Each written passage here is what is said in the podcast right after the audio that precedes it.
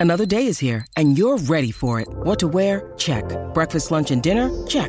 Planning for what's next and how to save for it? That's where Bank of America can help. For your financial to-dos, Bank of America has experts ready to help get you closer to your goals. Get started at one of our local financial centers or 24-7 in our mobile banking app. Find a location near you at bankofamerica.com slash talk to us. What would you like the power to do? Mobile banking requires downloading the app and is only available for select devices. Message and data rates may apply. Bank of America and a member FDIC.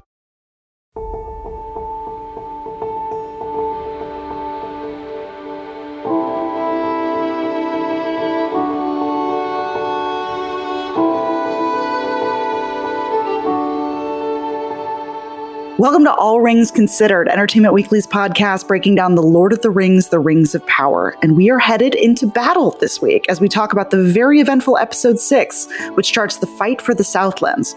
We'll be joined later by two of the people who actually fought in that battle Morfydd Clark, who stars as Galadriel, and Tyroe Muhafidin, who plays Theo. But first, we're going to talk a little bit about everything that happens in this episode. And there is a lot to talk about, including orcs, elves, some interesting revelations, and one very explosive mountain that turns out to be a portent of doom. I'm your co host, Devan Coggan, and as always, I am here fighting not side by side with an elf, but side by side with a friend, my co host, Christian Holub. Christian, welcome. Hi, Devin. It's great to be here. You know, this show has been a slow build. I think we can all agree.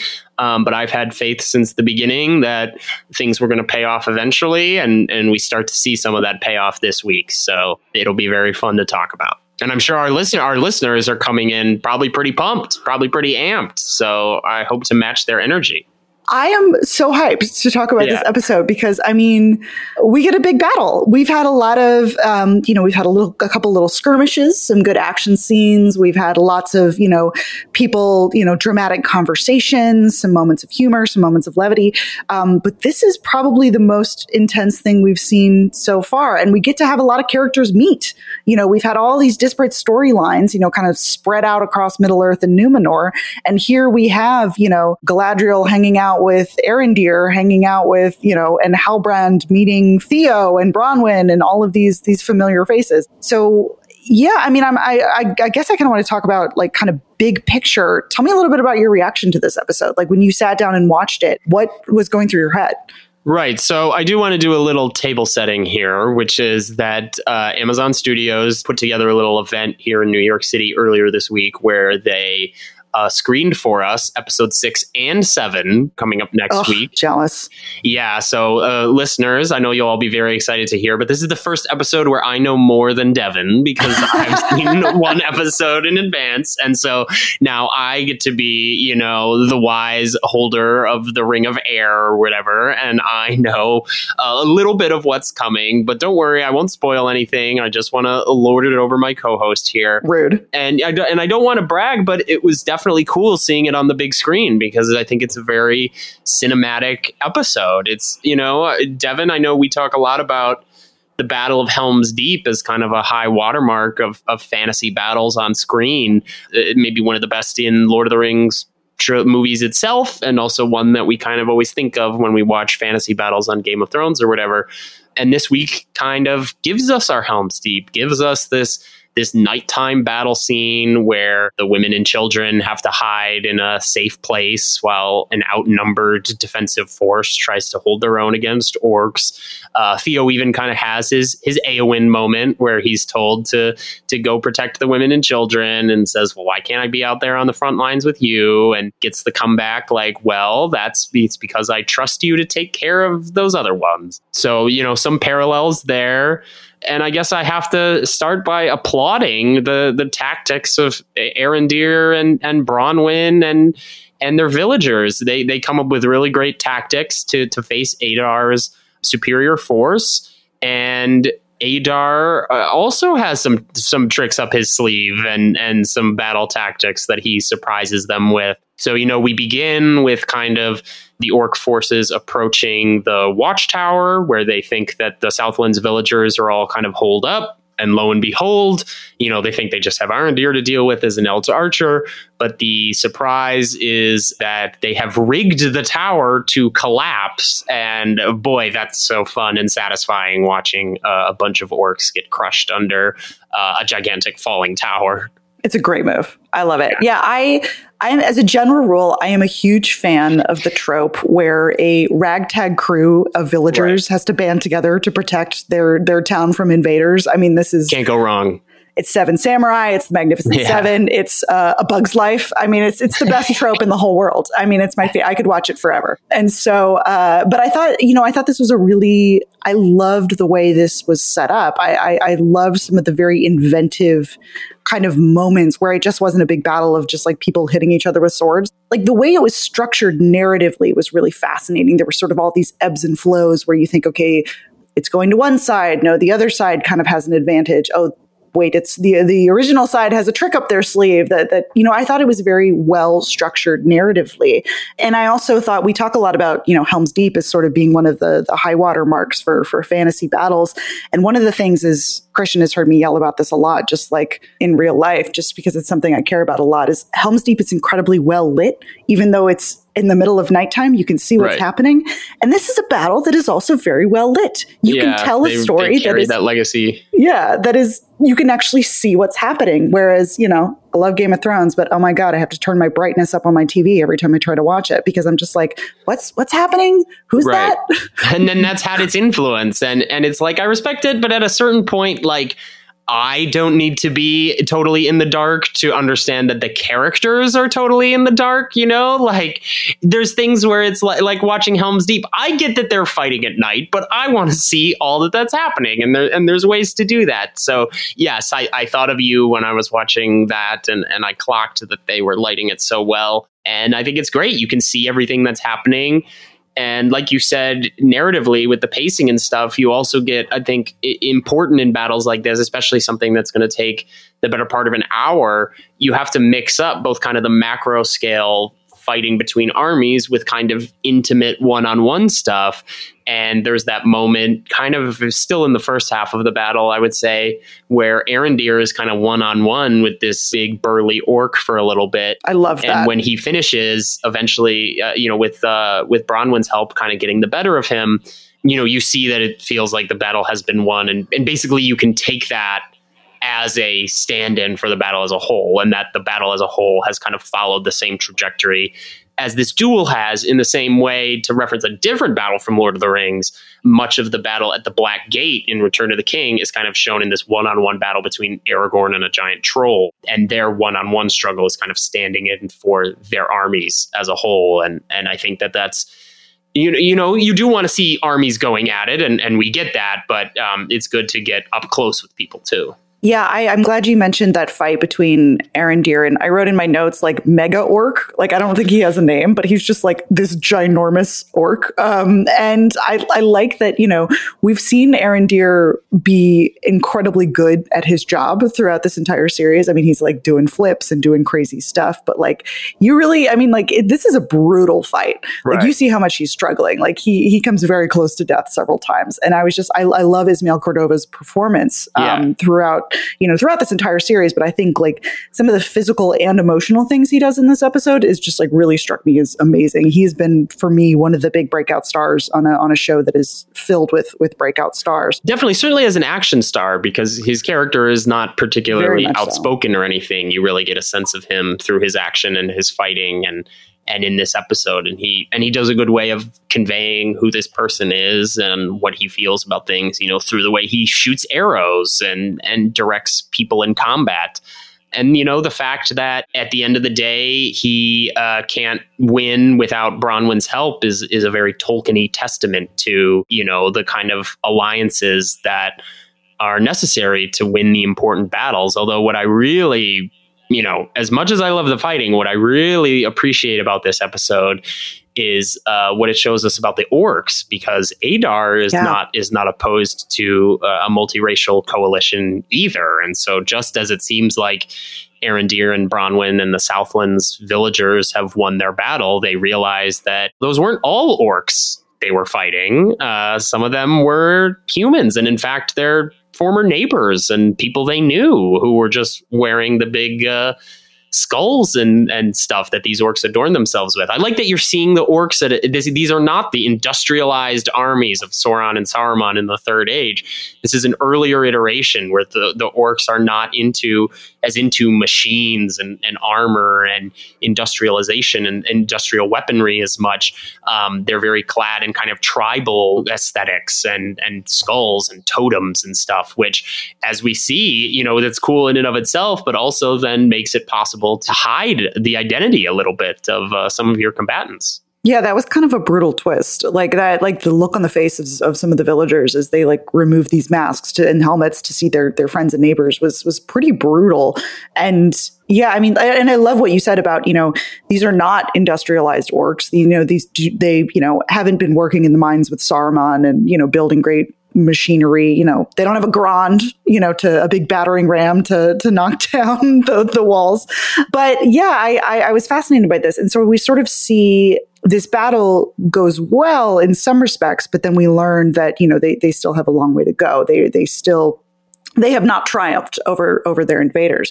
Fortunately, uh, there is another group who is who is sailing to Middle Earth right now, heading yeah. to the Southlands, and we we sort of get interspersed as this battle is happening. We we get to check in a little bit with with the Numenoreans as they are are sailing east to uh, the Southlands to to see what's going on. I love some of these little moments. There's a great moment where um, Isildur gives his horse an apple and he like eats the same apple as his horse. And I was like, that's so gross, but so adorable at the same time. Yeah. I was like, that's extremely Aragorn to me because Aragorn's such a such a such a horse girl.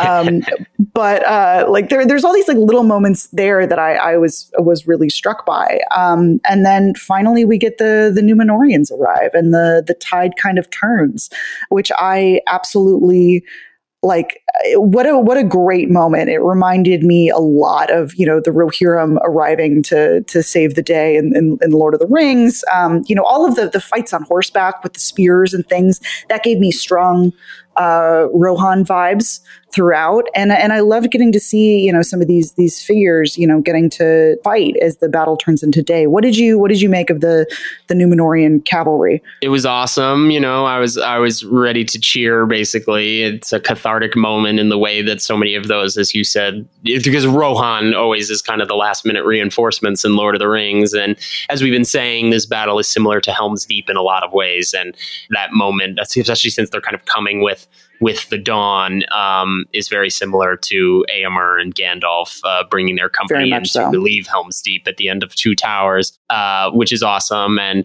and I can only imagine the kind of sounds you were making every time Galadriel hung sideways off her horse to dodge an arrow. It was so cool. It was so cool. yeah. She's so good. Yeah, and I love that uh, that moment with Theo being like who's that? And Arondir being like, that's the commander of the Northern armies. Yeah.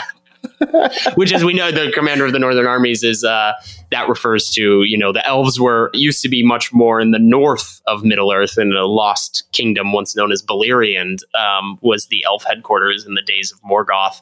And that's where their kind of power base was when they were fighting against Morgoth. So that's kind of what he means as, uh, you know, Lord of the Rings viewers might be more used to, you know, Lothlorians kind of in the, the middle of the country tilting towards the south. And so is Rivendell. And, you know, those, those kingdoms don't exist yet, as we know. Elrond and Galadriel are far from that stage of their lives.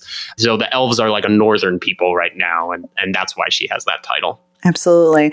I loved this whole sequence. I loved some of the stuff with Isildur and his father, um, Elendil. There's a great moment where, you know, Isildur is sort of told to hang back and he's he's what he's like a bannerman or he's you know uh-huh. he's not a squire or something like that um, and eventually you know he's watching the fight and Miriel sort of gives him a little head nod like okay go uh-huh. and he gets to his father right as his father has like almost been murdered by an orc. And he's like, oh my God, dad. And then Elendil's like, it's okay. I'm all right. I'm mm-hmm. all right. And I was like, oh, this is no spoilers, but that's, that's foreshadowing. Of, yeah. You know, being like, dad, I'm so glad you're okay. And you didn't die in this giant battle against orcs and the forces of evil. Yeah. That would be really tragic. Halbrand's the one who actually saves him in that moment. Yeah, Halbrand's right? the one who actually saves him. And let's talk a little bit about Halbrand because he Big has episode a, for Halbrand big episode for Halbrand. There was I, I wrote in my notes. I was just like at one point I was just like Charlie Vickers is hot when he's taking a shower and is like. Oh, you, you didn't know, like greasy mode?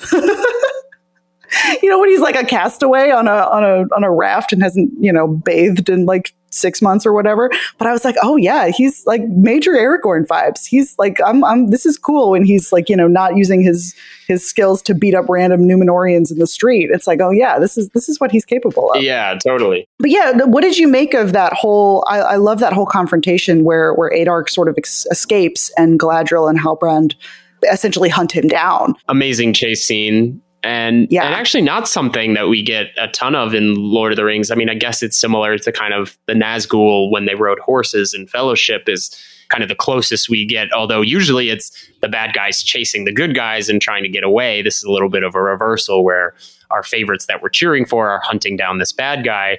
I thought that that was great and it was a very thrilling sequence. I guess it's hard to talk about without also getting into Galadriel's interrogation of Adar and the things yeah, that he so tells her. That. So this is something I think I've kind of beaten the drum for on this show earlier. It's one of the things I was a little bit hoping for from Rings of Power is, you know, I love Tolkien and, and for me, loving something means engaging kind of with the criticisms of it and or the flaws of it. And I think kind of what I would agree with that is the biggest flaw in in Lord of the Rings and Tolkien's conception of it is how kind of one dimensional the orcs are. And I think that the movie yes. by Return of the King, the movies add a little more depth. Like you get Gothmog, that that great orc general in Return of the King with the missing eye. Like you get a little personality from them. You get a little bit of, you know, you have the infighting in Two Towers between Ugluk and Grishnakh and stuff. So, so there's a little bit of that. But I was hoping, I, I thought that there was a big opportunity in this show to to to show us what what orc culture is like, or or what orcs want out of life. And to my delight, we finally kind of get that in this episode from Adar's own mouth. Like Arondir, he is not a particularly verbose character up till this point. You know, he said a few things and, and we've seen him kind of be very intimate and fatherly with some of his orcs. Um, but we haven't gotten a mission statement from him before. And we finally do when Galadriel and Halbrand succeed in chasing him down. Don't bother to look inside the package that he was holding. I'm sure that's fine. And, Rookie move. But they don't even know what they're looking for, too. It's, that's it's, true. Arondir was just like, he's got something, you can't let him get away with it. And they're like, okay. But he doesn't explain because he doesn't know, even Arondir doesn't know and we the viewers certainly don't know until the end of the episode what that object is supposed to be or do so we'll get to we'll that in a minute. That, yeah. But they cha- they successfully chase him down. Galadriel stops Halbrand from killing him and takes it upon herself to interrogate him. And Adar gives us his mission statement. He agrees with her assessment, and and loyal listeners of All Rings Considered will remember Devan kind of mentioning this in in earlier episodes when Adar first appeared. Um, as she surmises and as he admits, he was one of the elves that was captured by Morgoth and tortured. You know, it's kind of interesting. I had always I had always read that in the Silmarillion as he took these elves and turned them into orcs, and that's what orcs are. But what we see here with him is that some of they still kind of are elves. Some of them they're just orc like and twisted. And so Adar has taken it upon himself to be a leader for these people. And he doesn't see them as monsters or degradations of Iluvatar's creation, the way that so many elves do. He sees them as as his children, as people who have a place in the world and and deserve a place in the world. And most shocking of all, he says when when Galadriel says, "I don't believe that you're working for yourself. I don't believe that you're the final authority. Where is Sauron?" And Adar is talking about Sauron, and we flash back to the first episode in a scene that hasn't been mentioned much since then, when she and her squad were exploring Sauron's Arctic laboratory, and she saw his mark, and they they saw that he had been there, but there was no other sign of him except these orc skeletons and, and the troll that had been left behind and Adar tells her, yes, he was he was experimenting on orcs. He was trying to find more knowledge. And what Adar says, and you know, the whole time in this episode, this series, as this podcast has gone on, we've had viewers online been like, "Where is Sauron? Who is Sauron? What's up? Where is he gone? Where is he living?" And what Adar says is that Sauron is dead, and I killed him because he was torturing too many orcs and they're my children. And he said he was just going to keep doing it. And I said, enough is enough. You can't harm my children anymore. and I cut him open and I killed him. What uh, what was your what do you make of that, Devan? I was like, what? Yeah. That is not what I was expecting yeah. at all. That was like a legitimate surprise. Yeah. And um, really both good. from a narrative perspective and also, you know, the look on Galadriel's face, you know, the idea that she's been chasing this evil for, you know, so much of her life. And it's, we, the reader, know that, that Sauron is not gone. Um, we don't know. I have a lot of questions. Is Adar telling the truth? It's famously hard to kill permanently this guy you may have heard is the yeah, I mean, even if you chop off his hand and steal his magic ring, he yeah. can still, you know, come back later. But um, it, it's it's kind of a shocking reveal, and I'm curious whether Adar is telling the truth. I'm curious whether yes. maybe he did kill Sauron, and Sauron's mortal body has diminished yeah. in some way, and and he finds some way to return, um, or you know, and and maybe Adar just believes he did. But I have so many questions, yeah. but I think it's such an interesting twist. And I think it's actually really smart storytelling from the part of the, the showrunners. Because you, you and I talked about this a little bit last week, but, you know, when the show was first announced, you know, the Second Age story is about the the rise of Sauron. We were like, it must. Where's Hot Sauron? Where's Hot Sauron? I we we we need our Hot Sauron. And so we we kind of assumed that okay, well, the show is about Sauron he's going to show up right. in the first in the first season. You know, we're on episode six of eight, and he's nowhere to be found. Right. And here's this bombshell that not only is he like, you know, not lurking in the shadows, but he's, um, you know, supposedly he's dead and Adar killed him. He might be absent from the stage. And this, and you know, what's kind of interesting about this is that, you know, as we've noted, you know, the show is called The Rings of Power. We haven't gotten to their forging or even the mention of their idea yet. Nope. Maybe we will by the end of the season. Maybe that'll be something for future seasons. But what we are seeing, as we've discussed on this show in previous episodes, is that we're seeing the reasoning build up to make the rings. Like we are seeing the elves feel threatened, feel mortal, feel like they have to preserve themselves. For now, they think Mithril is the key to that. Eventually, they will forge their rings as the way to do that, to preserve elf life and magic and power in Middle Earth. The rings is how they will do that. And maybe this confrontation with Adar, um, and and you, I think you're right to say that you know this. You should only trust him as far as you can throw him. Not least because like he just clearly has a different world he sees reality differently than the other characters do than we do so he may be describing something in a way that's real to him that maybe does not mean what we think it means. Just you know, just think about the other ways he talks about other stuff. Like you know, he's not necessarily uh, and and he was tor- he was tormented by Morgoth. You know, he has a different kind of not the most trustworthy, not the dude. most trustworthy, but even like just just twisted in some way. You know, like the way he sees the world is maybe not the way you see the world. But I think there probably is something to there was some kind of confrontation between them because otherwise why would the orcs follow him if, if Sauron was around or if he or if he hadn't you know the orcs are a martial culture, certainly we know. And so if they follow Adar, it's because Adar must have proved his superiority to Sauron in some way. And of course, that retroactively ends a great resonance to him getting so mad at Waldreg for Waldreg thinking he's Sauron. Oh, you think I'm Sauron? I killed Sauron. you know, uh, Sauron tortures orcs. I lift them up, you know. Uh, I love that. um, but so this is all I was going to say. So we, we're seeing the elves find their reasoning for one day forging the rings of power. And maybe this confrontation is what inspires Sauron to come up with, well, I need a way to preserve myself if I am threatened again by powerful warriors or, you know, Adar was uh, formed by Morgoth, you know, it, to, to, to preserve myself as the heir of Morgoth. Uh, I need some kind yeah. of way of preserving myself.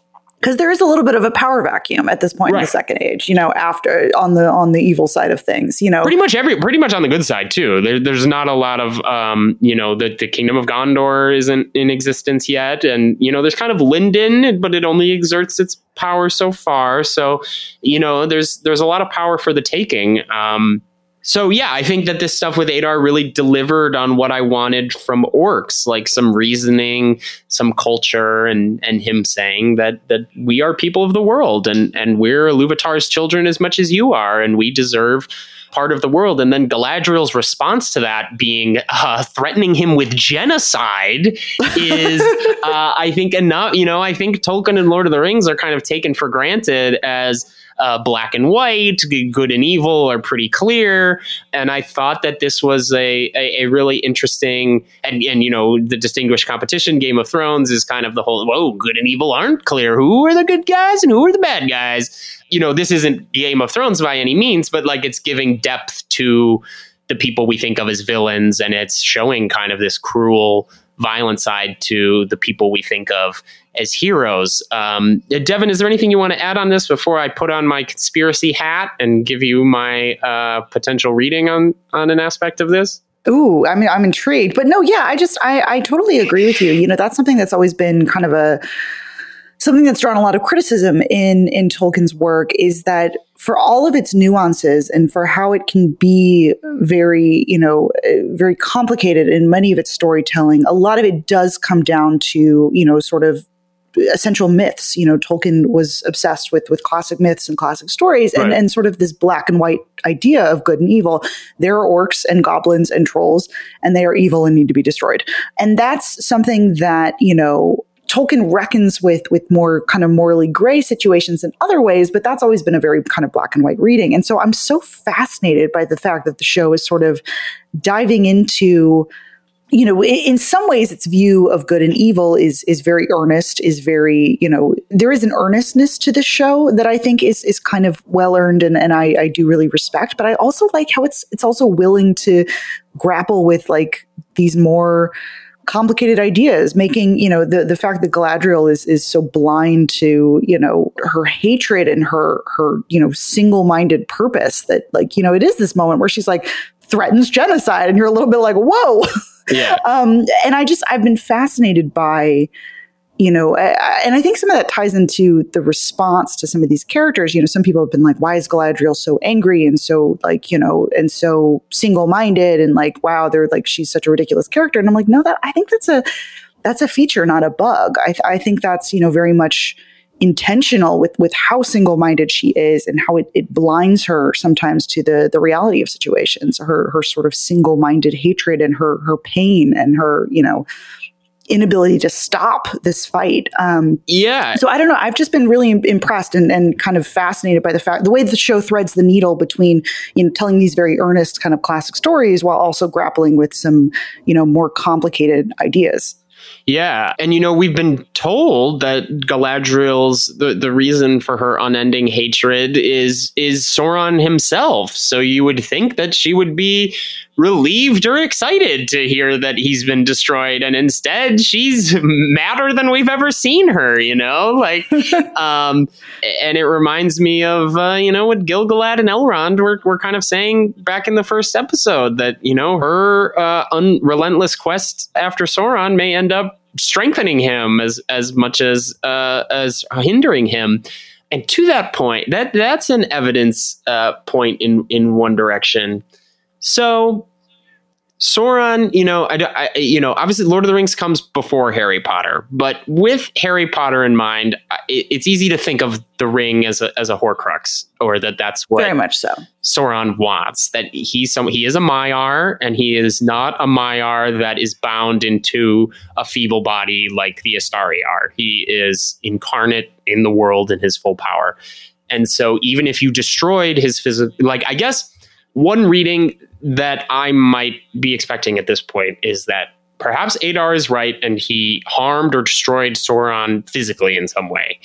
And Sauron's spirit, not for the last time, survived that and perhaps found some kind of host that it bonded to and is living in. Hmm. And here's what I'll say Adar doesn't recognize Halbrand when Halbrand says, Remember me and Adar is like, no, I have no idea who you are. And both Adar and Galadriel ask, what did he do to you? And Halbrand doesn't answer. We are told that Adar has harmed two people in this episode. Halbrand and Sauron are the two people that we are told by different characters that he has harmed. I have laid my theory before in previous recordings that Halbrand is my choice for Sauron, and I think my theory now is that Sauron's spirit is rebuilding its strength within Halbrand, and that that is what Gil-galad and Elrond's visions mean by saying that Galadriel will strengthen Sauron because of the way that she has saved Halbrand and is empowering him and strengthening him. That is now my theory after uh, this episode. That is a fascinating theory because I sort of took this episode as being like, well, that get, that sort of disproves the Halbrand is the Sauron theory. Like I sort of was like, well, here we see him like actually, you know, like fighting on the side of good and you know fighting uh, to stop everything that's happening in the southlands and you know um, i mean the, the other reading is that you know when halbrand talks about you don't know what you took from me like my assumption was that it was sort of maybe a, a sort of a Waldreg situation where maybe he was he pledged his loyalty to Adar and then like Adar forced him to or like killed a brother or like some something along those lines. Yeah. But I'm kind of intrigued by your theory. Yeah. I I see no no holes there. I think I'm I'm very curious to know where it goes because I think I agree with you that I don't know what it is, but there's something up with Halbrand. Mm-hmm. I don't mm-hmm. know where it's going to go, but yeah. I I and I don't know if I mentioned this, but but my theory is that maybe I mentioned this on a, on a previous podcast, but my thought was that maybe he is corrupted in some way and he is one of the future Nazgul. He's one of the nine, you said. I like that yeah, theory too. I, I, I, that was kind of my theory is that, you know, maybe he does become king of this, this, of these people, but then he is corrupted once they actually have the rings and forge the nine rings to give to men and, and, you know, um, ha, you know, uh, he maybe he's the Witch King or, or yeah. you know, someone along those lines. But I'm I'm intrigued by your theory. And I will say, since I said since I mentioned earlier that I've seen episode seven, this is not something that is revealed yeah. or happens in episode seven. Yeah. This is uh, just my theorizing. Pure speculation. Pure, we love speculation. Pure speculation. Show. Yeah, we, we don't get really a Gandalf watch this episode, but um, um, that we will get next episode. Oh, no spoilers. I no just spoilers. mean you'll see the Harfoots. Okay, okay yeah, I, I, I, I'm fascinated by by this reveal, and I guess we should talk about sort of the final. Yes, the final reveal. The final reveal of the episode, where we've been like, "What does this sword hilt do?" Except be a cool. So, and you know, it's kind of been interesting that, um, you know, I guess it didn't really hit me till this episode the, the kind of similarities between the sword hilt and the One Ring as an object, clearly of malevolent power that nevertheless is tempting in some way or or empowers you in some way. But you know, a ring, you know what that's for. You put it on your finger. A, a sword hilt. What do you do with that? Well, turns out it's a uh, it's a USB basically, a flash drive uh, for a mountain for a specific mountain. Yeah. Um, a mountain uh, called Orodruin, um, which we better know as, uh, in, in the common tongue, uh, Mount Doom. Mount Doom. We get this reveal that not only did the, and, and, you know, I'm watching this episode and they defeat Adar and they're sitting in the village and like Miriel is having like this little picnic with like all of Bronwyn and everyone and like Bronwyn's healing from her wound and like it's this like lovely little moment. But I'm like, we still have like 15 minutes left in this episode. I don't think this is where it ends. Oh, but uh, but and I also was thinking is uh, maybe you were maybe you forgot it that right before Adar ran off, he said, "Waldreg, I have a task for you." Yeah.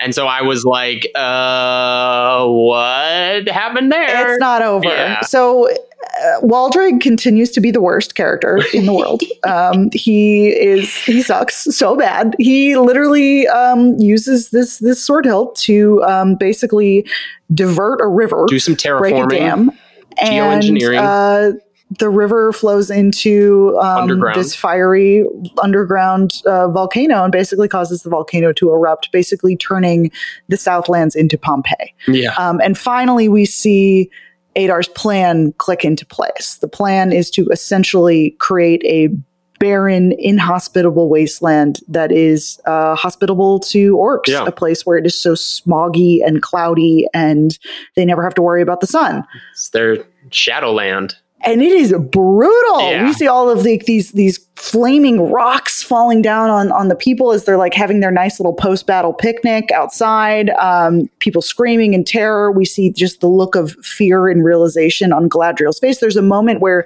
she sort of lifts her hand back to pull her sword off of her back, and then she just freezes because she's like, I, I've been fighting my whole life and I don't know how to fight this. Yeah. And it is it is a kind of a brutal revelation. The idea that like oh, this is about not just about bringing you know, we, we kind of thought, okay, maybe the first season is about bringing Sauron back to power. No, it's about the formation of Mordor. It is about the creation. This is an, this is a Mordor origin story. Yeah. A Mordor origin story. a Mordor origin story. Yeah, you know, I think kind of what's been interesting for us and for viewers of this show is we know some of the places it's going, but I could not have predicted which things were going to happen first. You know, like we know yes. that the Rings of Power are going to be forged. We know that eventually the last alliance of, of elves and men is going to happen. We know that Numenor is going to sink. We know that there will be a hot Sauron at some point. We know that the Southlands will become Mordor. These are all things we know, but it, it was a little harder to tell what order they were going to happen in and, um, and how they were going to how happen. they were going to happen, when they were going to happen. And so Mordor is kind of coming on a little sooner than I expected, honestly. Um, but it's a really it's a wonderful moment, really climactic. Adar lives up to his promise to the orcs and to Galadriel that he's like, no, we deserve a place in the world, and I'm gonna make a place in the world for us. And I like the the terraforming they do, you know, the geoengineering and the astronauts on Mars or whatever, trying to create an atmosphere. Like they've created an atmosphere that's more hospitable to them. And and like you were saying, this episode is so good at kind of swinging back and forth, zigzagging you. You think it's going one way, then it goes. You th- you think the villagers are winning, then the orcs are winning, then the Numenoreans come, and it seems like everything's okay, and then Mount Doom is activated. And it really lives up to its name this episode. Uh, just the falling meteors and lava crushing anyone who's unlucky to stand in the way. And I just want to mention, even before it was activated, we did have a moment of uh, after the battle of the Numenoreans kind of riding around and, and celebrating their, as it would turn out, short-lived victory. That uh, there's a moment where Isildur's talking with his friends, and they're like, "So, what do you think of Middle Earth? What do you think of the mainland?" And he's like, "Well, I really like the mountains." Oh, do you, Isildur? One mountain in particular? well, one day you might maybe you might see it from the inside. You might see it up close someday. yeah, that made me laugh a little bit. But yeah, no, I, I you're right. It, I mean, as it, it's kind of a, a, silly kind of fantasy plot idea, the idea of like changing the earth and terraforming the earth. But this is something that has been, you know, I, I was reminded of all the other times that Tolkien has written about this. Mm-hmm. Um, you know, the, the the story of of Middle Earth and and and of Arda is about you know kind of reshaping the land. You know, we hear about um, you know, Morgoth raising great mountains of of the Valar, you know, shaping the land. We hear about you know the destruction of uh, Beleriand and, and you know and, and things like that right. throughout the Silmarillion. We'll we'll get to um, you know Numenor eventually and and how that changes the shape of the geography. But it's interesting how geography has always been a big part of Tolkien's storytelling, mm-hmm. how it's not just, you know, human kingdoms or elvish kingdoms, you know, kind of strengthen or grow their borders and shrink. It's, it's the actual topography of the land changes quite frequently throughout over thousands of years. Right. And, and they're described in that language. Um, you know, I was yeah. mentioning earlier, talking about Galadriel's title as the commander of the Northern armies and, as you point out, the elves used to be up north and they aren't anymore because their kingdom called Beleriand it just does. It's, it's not that it was overthrown or destroyed. It doesn't exist anymore. Like the continent yeah. was reached when the Valar came down to, to defeat Morgoth and manifested themselves in the world, that was a cataclysm. And we get we get the briefest glimpse of it back at the beginning of the first episode where you see drag- the dragons fighting the eagles and the elves fighting the orcs and stuff. That's kind of your glimpse of the War of Wrath. And it resulted in that in the ways that it's described um, by characters even long after it happened. The breaking of Thangorodrim, that that Morgoth had this mountain and underground fortress that was destroyed, that was broken, that was caved in and, and unmade.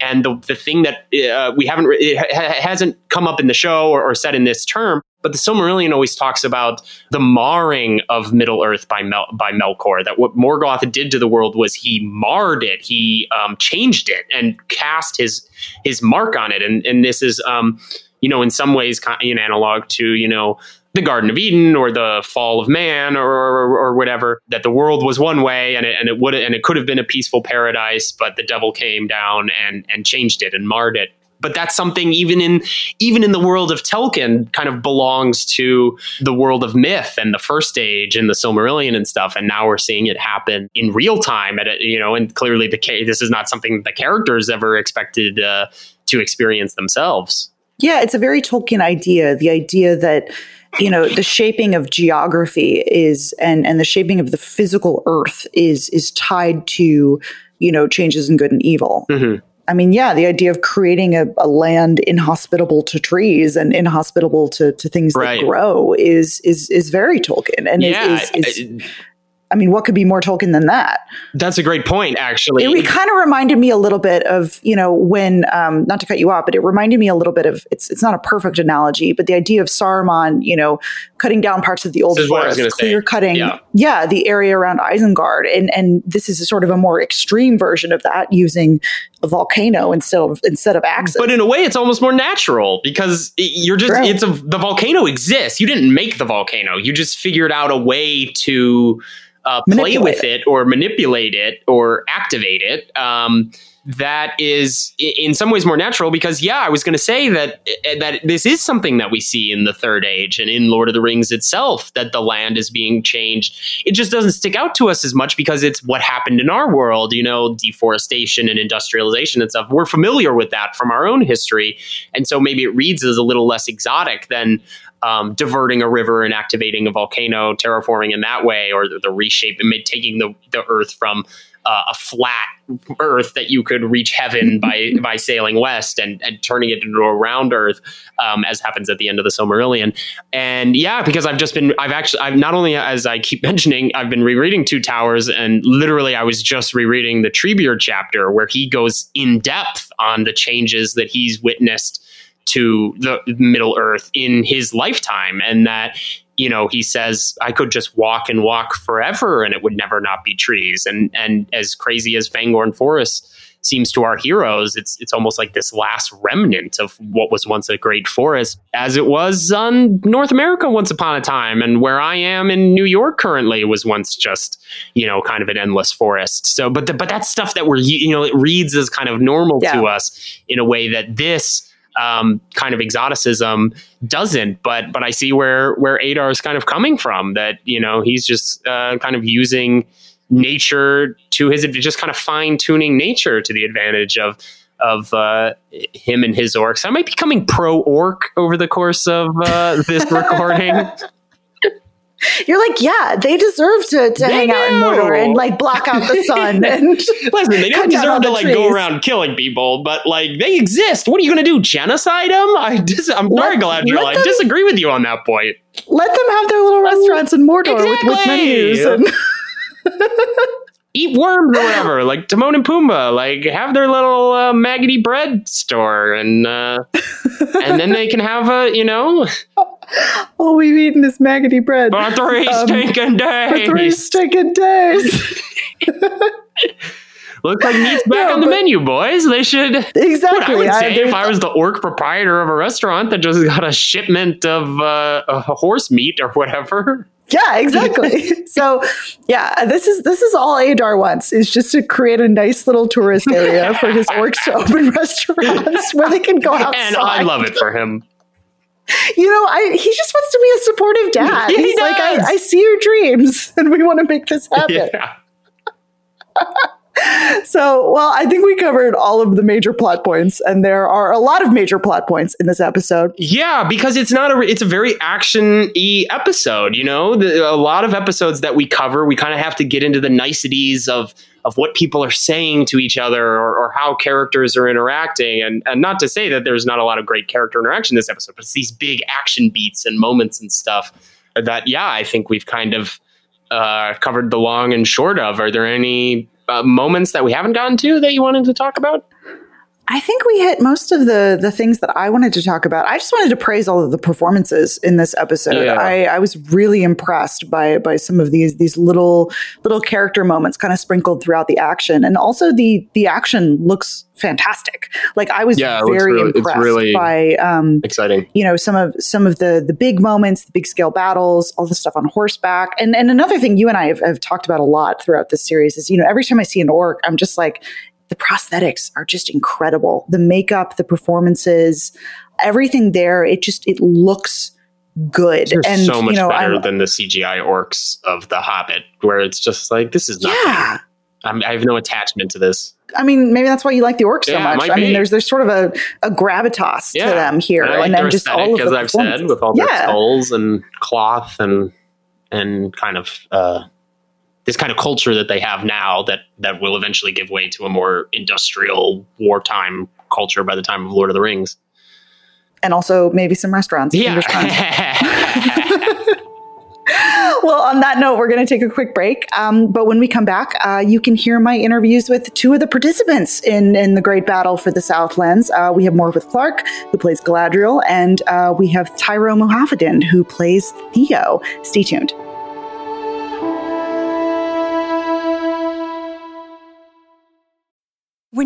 Mealtime inspiration, it's worth shopping Kroger, where you'll find over 30,000 mouthwatering choices that excite your inner foodie. And no matter what tasty choice you make, you'll enjoy our everyday low prices, plus extra ways to save, like digital coupons worth over $600 each week. You can also save up to $1 off per gallon at the pump with fuel points. More savings and more inspiring flavors make shopping Kroger worth it every time. Kroger, fresh for everyone. Fuel restrictions apply. Please enjoy my interviews with Morfydd Clark and with Tyroe Muhafidin. Thank you so much for joining me, Morfydd. I'm so excited to, to talk to you uh, a little bit about episode six, where a lot of stuff happens. yes, it is action packed and lots of characters. It was so much fun. Absolutely. I mean, take me back to, you know, when you first like got the script for this episode and kind of figured out like, okay, here's all the crazy things that I'm going to be doing. What what excited you most, you know, when you when you first started working on this episode? I was really excited by just kind of that I'd get to work with Ismael, Nas, um, Tyroe, all the Southlanders. Um, but also when you have days where there's just loads of supporting actors there. Um, they're so exciting and there's this like there's a slight hysteria when there's kind of a hundred people all kind of creating chaos in an organized way and yes it was really exciting and it really felt like kind of that's what we were driving towards yeah, because you guys have all, you know, you've been in Lindon, you've been on Numenor, you've sort of been in these little silos, and here, you know, you get all these characters who actually get to spend time together. That's that must be nice. Yeah. yeah and also it was kind of there was loads of stunt work so there was also a kind of a huge stunt department so to kind of get to meet all these people who kind of have backgrounds in kind of martial arts or circus or dance um, was just really amazing. Yeah i mean i know you've talked about the training process before. Is there like a particular skill or like a stunt that you've learned that you're like really proud of? I'm really proud of the two-handed sword scene. Basically when I can use my left hand to fight because I never thought that was possible because I've never been able to even write my name with my left hand. But also, surprisingly, one of the hardest things to do is sheath a sword. Really? I don't know why it's so difficult, but that will also take always take the most amount of takes. And um, yeah, so I was I was always proud when that managed to actually go smoothly because you also feel like so awkward when it doesn't work. Feels very ungladriel. yeah, I imagine that's kind of tricky because you've got the thing like on your back, and I imagine it's yeah, yeah. Or when it's down here, you're just like, well, I'd have just stabbed myself in the leg there. I'd be like bleeding out. Yeah. not not quite as glamorous, absolutely. No. And I wanted to talk a little bit about, you know, that that confrontation scene in this episode where where Galadriel, you know, kind of in, almost interrogates Adar, you know, where where she kind of learns about his history. What interested you about like the dynamic between those two two figures? I think what's really interesting about them is that first of all, they're both ancient, so they both kind of represent Middle Earth um, in quite different ways, but they are kind of almost part of the landscape because they've been there so long. And in terms of what it does to Galadriel, I mean, for the person you most despise to be the person who sees you the most is just horrible. And that's what she that's what she's faced with. And I feel that this is a real turning point for her, really accepting through kind of immense discomfort that the darkness being in her is true. That she's not a saint. And that also kind of being so one track minded and so so independent that's when you're at your most kind of easily twistable to the darkness yeah i was struck by that moment where you know galadriel talks about essentially wanting to to stamp out every orc in middle earth and you know adar is kind of just arguing that he just wants to create a place for his his children what did you make of mm-hmm. like that tension you know kind of between uh, and that idea well it's kind of flipping her world and I think there is something interesting about exploring kind of the elves rule over people. And there's a discomfort in that for her here. And I, as kind of a Lord of the Rings fan, I'm really excited that we're like seeing more about the orcs. Like, why are they the way they are? Do they think? Do they feel? Do they care about things? Can they feel sad? Can they miss people? Um, and I feel that Galadriel is also learning all of that. Yeah, so it's a really pivotal scene and as kind of like a fan, a really exciting one for me because lots of questions were answered. Yeah, like that was one of the things I've been so fascinated by with this show is how it really, you know, we we don't get to usually spend a lot of time with the orcs and kind of learn about, you know, what they want and who they who they want to be. Yeah.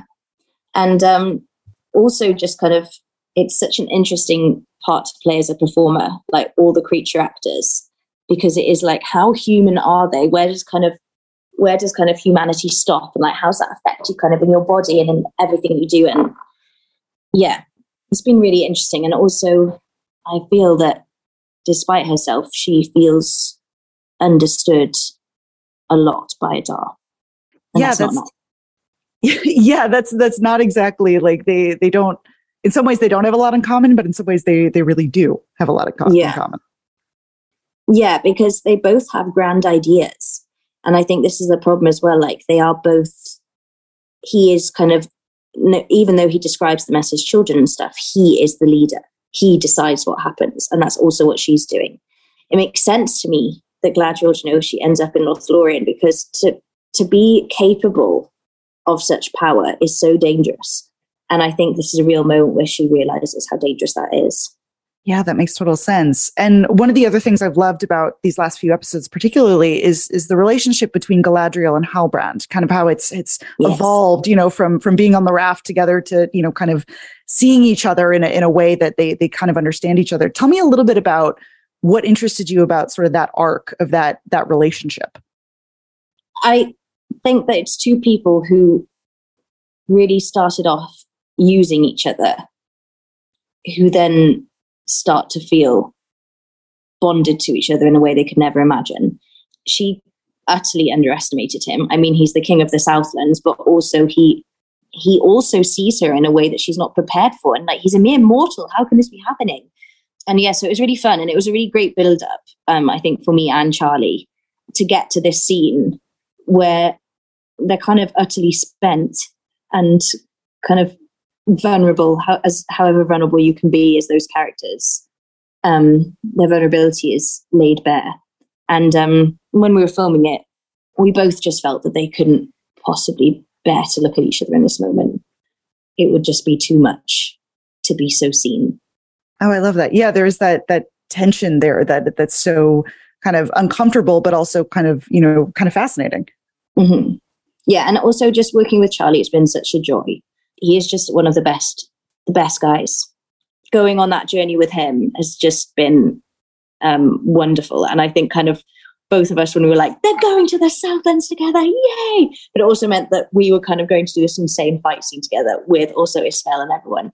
So it kind of felt, I feel that episode six was kind of a big moment for all the characters, but also all the actors yeah, it's probably nice to be like, you know, you, you guys are co- coworkers and, you know, you run into each other, but you're like, oh, so this is what Ismael's been doing down in the yeah, Exactly.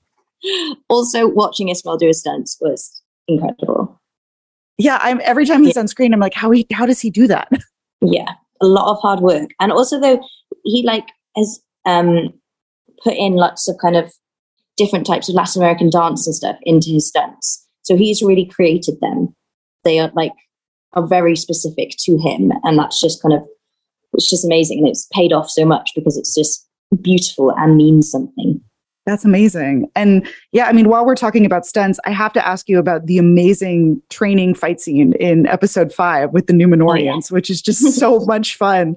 Tell me a little bit about, you know, what excited you most about, you know, bringing that to the screen? I c- didn't think I was going to be able to do that at all. And I have an amazing stunt double, Rosalie Buttons, who um, was kind of almost in a way that was like frightening to me. She was like, I think you're going to do this by yourself. I'm not even going to do any of it. And I was kind of like, Rosie, don't say that. I can't do it. And through just these amazing teachers that I had, like I managed to do that whole scene. However, I am doing all the kind of spinny sword stuff, but to kind of do all that kind of almost falling over that all the Numenoreans were doing is almost more tiring and demanding. Like doing those like quick stops that kind of particularly Alex Tarrant had to do when I was kind of holding knife to his throat, that is such a skill. Um, but also lots of the people in that scene were the stunties who had taught us how to do it. Um, so being on set with them was just so much fun. And also watching the stunties have to pretend to not be as good as fighting as me um, was very funny. that's that's got to be a nice you know kind of change of pace yeah. to be like you know i'm the one knocking you over this time yeah i'm going to teach you all how to do this it was quite it was at times i was just like oh very exposing but really fun Oh, that's so fun. And yeah, and we talked earlier this summer, and I remember you talking about, um, you know, the process of putting on Galadriel's armor. You know how, mm. um, you know how much you loved that kind of ritual of, you know, and what was it like you know, walking around in in a full suit of armor with a sword on your back? Like, just what what's that feeling like? Um, quite squeaky, to be honest. um, but no, it's it does like change the way you feel about yourself. But yeah, partic- talking about what you're saying about the ceremony of it, you know, it would take four people to get that armor on, and um, it would sometimes make me quite emotional because I was just thinking like of all these times, you know, when all these women have dress these men for war, taken all this care, tying up all these special bits of armor, and so many of them just wouldn't come back. I was always thinking a lot about kind of the past and history because I was playing someone who'd been alive for all of it and feeling kind of connected to kind of human history. Kind of, I felt that a lot when I was riding. That's something we've kind of done for thousands of years, like horses and humans have evolved with each other um, was really kind of profound and helped me so much with Galadriel. And I think getting into the armor was one of those. I was just like, people really did this, but the armor was much heavier. That that does make a difference. You know, it's it's one thing to, to yeah. wear the the prop armor where it's hopefully you can move a little bit better. Yeah. Um, I don't know how they did. The chainmail was actually heavy, and um, I was quite glad to. Um, there was some like incredibly tall stunties, which meant they had much more chainmail. And I was like, thank God. They're wearing like five extra kilograms. A little extra weight, absolutely. Yeah. And yeah, I'm curious for you, you know, last time we talked was sort of before Comic Con and, and, you know, before anybody yeah, had really seen the show. Um, yeah. What have the last couple weeks been like for you now that the show is, is out in the world and you're getting to share it with people? We're getting to share it with people, but also we're seeing it. So we're seeing it with everybody else because um, we only saw up to episode three. Um, and so it's just really exciting. Um, and also, just I absolutely loved being in New Zealand. I was so looked after by everybody there. Like the craftsmanship and the art that went into making this show was just beyond what I could have fathomed before. And seeing it now, a year after leaving, it's been wonderful to reminisce about what went into making that and actually seeing the fruits of thousands of people's labor. And so there's a bittersweetness to it, um, seeing what we made. Um, but I'm no, I'm really proud, and it's also it's lovely for it to be seen. And um, I've been really touched hearing that like people are watching it as like a whole family or kind of as a group of friends. Um, I like that kind of connection can be made through it. Absolutely, beautifully said. Well, thank you so much for for joining me. I, I um, thank I you yeah, I, I cannot wait to see the rest of the the season. Like after this episode, I'm like, I need to see what happens next. yes. Well, I look forward to talking to you again. It'll be interesting to talk once once it's all out. once it's all out. All right, great. Well, thank you again. Thank you. Thank you so much for for joining me, Tyroe. I'm so excited to talk to you about um, specifically epi- episode six, which is so epic. There is a lot that happens in this episode. Um, when you think back to filming this, I mean, what what comes to mind the most? I think it was it was a massive, massive learning curve for me as an actor. Um, episode six because it was the first time I'd ever like I had to cry and, and, and on camera, and I'd, I'd never cried on camera before. And I remember I got the script maybe six months in advance and i knew i, I knew i'd had to cry and I, I couldn't and i couldn't for months. Um, and then once i just started working with charlotte she just kind of just knew how to get me into that spot. Um, and then once i figured out how to get into that spot i just was able to get there. And yeah it, it really really shaped me. It added a whole new um, aspect to my acting. Um, and it was it was yeah i'm really thankful for that actually yeah that's amazing. Yeah. I mean, because this episode is like such a big culmination of like everything we've seen so far. So I imagine it's like, it's a, you know, a bit daunting, but also kind of fun. Oh yeah, it was it was it was very very daunting. Um, you know, reading the script and kind of realizing that kind of the whole episode is based around, you know, my storyline, like that whole area. Um, it was it was scary because there's there's a lot going on with that. Um, but we we kind of all came together and just put our heads down and and got working and I'm I'm really really happy with with what everyone's done well done yeah. Yeah and um I I love you know the relationship that we see between Theo and Bronwyn. It's it's so great and there's those those great moments in in you know in this episode in particular. Uh tell me a little bit about you know working with Nazanin um what was that you know relationship like? Oh, Naz and I are extremely close. Uh, we met back in December of 2019. So nearly, we've known each other for nearly three years. Um, obviously, going into this project, I'd done really nothing much before this. Um, I'd done a few short films, a few commercials, but but nothing nothing major. And obviously, Naz, you know, is quite decorated. So uh, she she helped me feel comfortable on such a big set and and on such something so huge, especially for me. And um, she just kind of taught me what it was like to be an actor and what it was like to to do what we were doing and I and I'm so thankful for her and um yeah yeah yeah that's so great to have that that resource you know on on on set with you yeah for sure um uh she actually became really close with my actual mom, which was kind of cool. So like they would go off on their own little coffee dates, and I'd be like, "Can I, can I come?" Like, I? Uh, but yeah, Oh, I love that. And yeah, I mean, you talked about how this is an episode that's sort of like the culmination of the of the storyline with, you know, the sword hilt and and everything with Theo. You know, what interested you about kind of that plot line and the fact that Theo is like so drawn to this this hilt? I think it's just it's something so Tolkien because it's Tolkien. Like that is what, you know, if you know the trilogy, that it's what it's all about, being drawn to that to that thing. So I think it was, it was really really cool to kind of to kind of be that in this series. Um, I mean, I don't turn into Smeagol or like Gollum. I don't know anything like that, but like I I could kind of feel it at times, you know.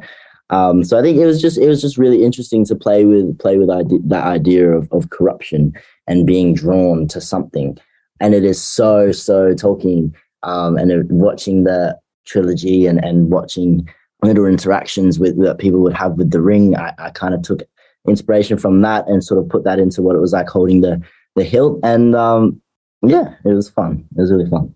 Yeah, I love those parallels. And um, I, I, really love in this episode, there's that great scene sort of near the end um, where Theo and uh, Arondir like have that conversation. And, you know, Ismael is is so fantastic, like this whole episode. Tell me a little bit about, you know, working with him and, and what he's like on set. Oh, love Ismael. Great guy. We've got our we've got our secret handshake. We we I don't know, we, we love BTS. You'll see a lot of clips of us just doing stupid stuff on set together. Uh, but yeah, he was he was he was like he's like a big bro um on set. He he like like Naz, he made me feel comfortable there and um just once again showed me what it was like to to be on a big set. Um and it, even like now, like through the tour, um, that we just went on. He he kind of would put his arm around my shoulder and be like, "Look, this is this is what we're doing," and um, it's really it's really really cool to be sharing experiences with someone so cool as is. Yeah. That's so cool. And I mean, yeah, I know you were you were pretty young when you were first cast in this. How old were you when you like officially got the job? I was 14 with a voice wow. probably four octaves higher and five inches shorter. so yeah, I mean, this has like been a significant period of your life, you know, working on this show. Yeah, I mean, it's it's a, a big chunk of my life because I mean, it's it's only three years, but it's it's 14, 15, 16, 17, four years. Wow. Um, so yeah, I mean, I was the big years of maturing have been have been through this show, and um, I think I've I've matured quite strangely considering I've spent so much time with adults on film sets and not at school with my with friends.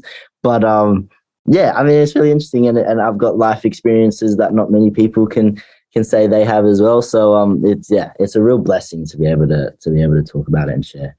That's amazing. And yeah, I'm curious for you. You know, you talked about how, you know, you've done some work before, but nothing on this scale. What was the biggest surprise or was there anything like you weren't expecting when you when you, you know, first got involved in the show? I mean, this might sound, sound crazy, but tense. I was like, I remember going and I had my first set visit, and it was actually the scene of um, Miv and Charlie on the raft. And I was just going for a set visit because I was at the studio. I was like, oh, why not? And I remember walking down and I was like, what? This actually looks like a movie set. Because I've only ever seen like, you know, like photos of what a movie set looks like. Like this is what it's like. And there's like, and there's always like tents and there's like, you know, those chairs, the wooden chairs. Like, yeah. And I was like, and I saw them like in real life in front of me and they were like tents and like cameras on cranes. And I was like, so people running around and like big racks like of costumes. And I was just like, whoa, this is, this is real. Like this is a real movie set. And so seeing all that was just kind of mind blowing for me and was like such a wow moment. Yeah. I mean, it, it sounds so stupid, but it's so real. That's exactly what I was thinking. Oh, I love that. Yeah, because like everybody I've talked to is just the scale of the show is crazy with the costumes oh. and the production design and everybody. Yeah, I mean, it was it was in, insane. I mean, even just like the the sets that we worked on, it was there was kind of no imagination needed because everything we needed to get into character was just there. Putting on the costume every day and and having dirt splashed on my face was was enough.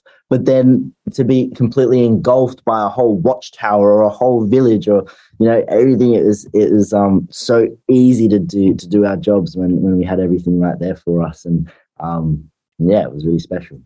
Yeah i mean that must be especially some of the like the southland sets like you said are so so beautiful. And and rip rip the southlands. Oh yeah. So that oh that's so cool. And i mean take me back to your audition process what what do you remember most about that experience well the audition process was long um funny thing is uh my brother auditioned for the exact same role um oh no way week before I did. Yes, he'd gotten the audition and he did a self tape. And then a week later, we got an email saying, "Oh, we want Tyroe to, to, to tape for it." And so I put down a tape and didn't hear back anything for a few months, and was just kind of like, "Oh, I guess I didn't get it." And then my agent calls is like, "Oh, you got shortlisted," and I was like, "No way, I got shortlisted for Lord of the Rings! Like that's such a cool achievement." And I was happy with that. They got me to do a callback, and I remember the callback took hours. I think it was like almost four hours doing take after take after take. And it was quite funny because my brother was housing at the time. And so me and my mum would drive over to where my brother was at and then film the self tape. And then we'd, we'd go home and then Toby would call us midway on the way home and be like, the casting director said she wants you to do it again. And then I was like, oh, so we turned around and we literally did it at least six or seven times. And I did that that so many times. And I was like, if I don't hear back from this, like I will be so mad because I spent so much time in this. Um, and then didn't hear anything for a while, and I was kind of like, hmm. And then got a call again saying, "Guess what, Tyroe? You're still shortlisted. They want you in New Zealand next week." And it happened so fast. Um, all of a sudden, I'm in New Zealand, which was crazy. And I was and I was doing a, a screen test in a studio with massive green screens and real cameras and like crazy. And I was like, "What?" And then I came home. Week later, I got a call saying I got the job, and then two weeks later after that, I was moving to New Zealand. That's uh, like welcome, welcome to Lord of the Rings, where you, you know bring your uh, we're headed to New Zealand. Yeah, it was it was really crazy because it was just like so slow, and then all of a sudden it was like bang, bang, bang, bang, bang, and now I'm in New Zealand. Was, yeah, crazy. That's that's incredible. And yeah, well, I mean, what have the last couple weeks been like for you? You know, you you dedicate so much of your life to the show. You know, you're making it in New Zealand. It's top secret, and now it's out, and you finally get to share it with the world. What what's what's going through been going through your head these last couple weeks? I mean, I've watched every episode at least four or five times. I think I've seen the first two like like uh, more than ten, um, because uh, it's just it's so crazy. Because I've been thinking about it for so long. Ever since I got the audition, I was thinking about what it would be like to work on this job, and then I worked on the job, and then I would think about what it was like working on the job, and then I was just thinking about what it's gonna look like. And now that it's out, I just I just hope like I'm just thinking about what all the fans think um, and yeah, I, I watch it with my family. This is this is generally what happens. So I will be at school when it comes out. It'll come out at 12 p.m. when I'm at school. I'll pull it up on my phone and watch it on my phone. I won't go to whatever class I have fourth period, and I'll sit down and I'll just watch the fourth episode. I'll be like, great. Get home, I'd watch it with my family, and then the next day I'd get all my friends together and we'd meet at someone's house and we'd watch it all together, you know, as as friends. And it was yeah, it's really really nice to be able to share something so close to me because it, it was my life. And I'm just, yeah, so happy to be able to share it. Yeah, and that's probably so nice to like be able to show your friends, like, see, this is what I've been doing. Like, this is yeah. what I've been up to. Yeah, I mean, I was trying to convince them for so long that I wasn't just like a featured extra with two lines, and they were like, "Oh, Ty, this is nothing serious." And it's like, "Look, look, I'm actually like a serious character. Look, see." Uh, yeah, but they're all they're all really really happy for me and, and really proud, and yeah, I'm really grateful for them. Oh, that's so cool. Well, uh, I mean, congratulations on the whole thing, and thank you for taking the time to to speak with me. This is this has been so much fun. Thank you so much. Well, and I, I cannot wait to see where the rest of the season goes. Thank you. Yeah, me too. Our thanks to Morfydd Clark um, and Tyroe Muhafidin for joining us, and our thanks to you uh, for joining us as we break down this episode. If you like the podcast, uh, please like and follow us uh, wherever you get your podcasts. Leave us a review on, on Apple Podcasts. We'd, we'd love to hear from you. Um, and if you have your thoughts on theories or our theories, or want to tell us how wrong we are, come find us on social media. Uh, you can follow Entertainment Weekly. That's at EW on Twitter and at Entertainment Weekly everywhere else.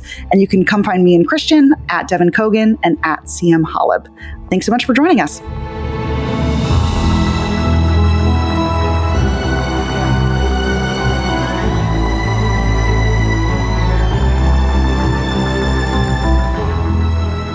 And that's it for this episode of All Rings Considered. If you liked what you heard, follow, rate the podcast, and leave us a review on Apple Podcasts. To keep the conversation going, follow Entertainment Weekly on all socials, at EW on Twitter, and at Entertainment Weekly everywhere else. You can also tag us at, at Devan Coggan and at CM Holub.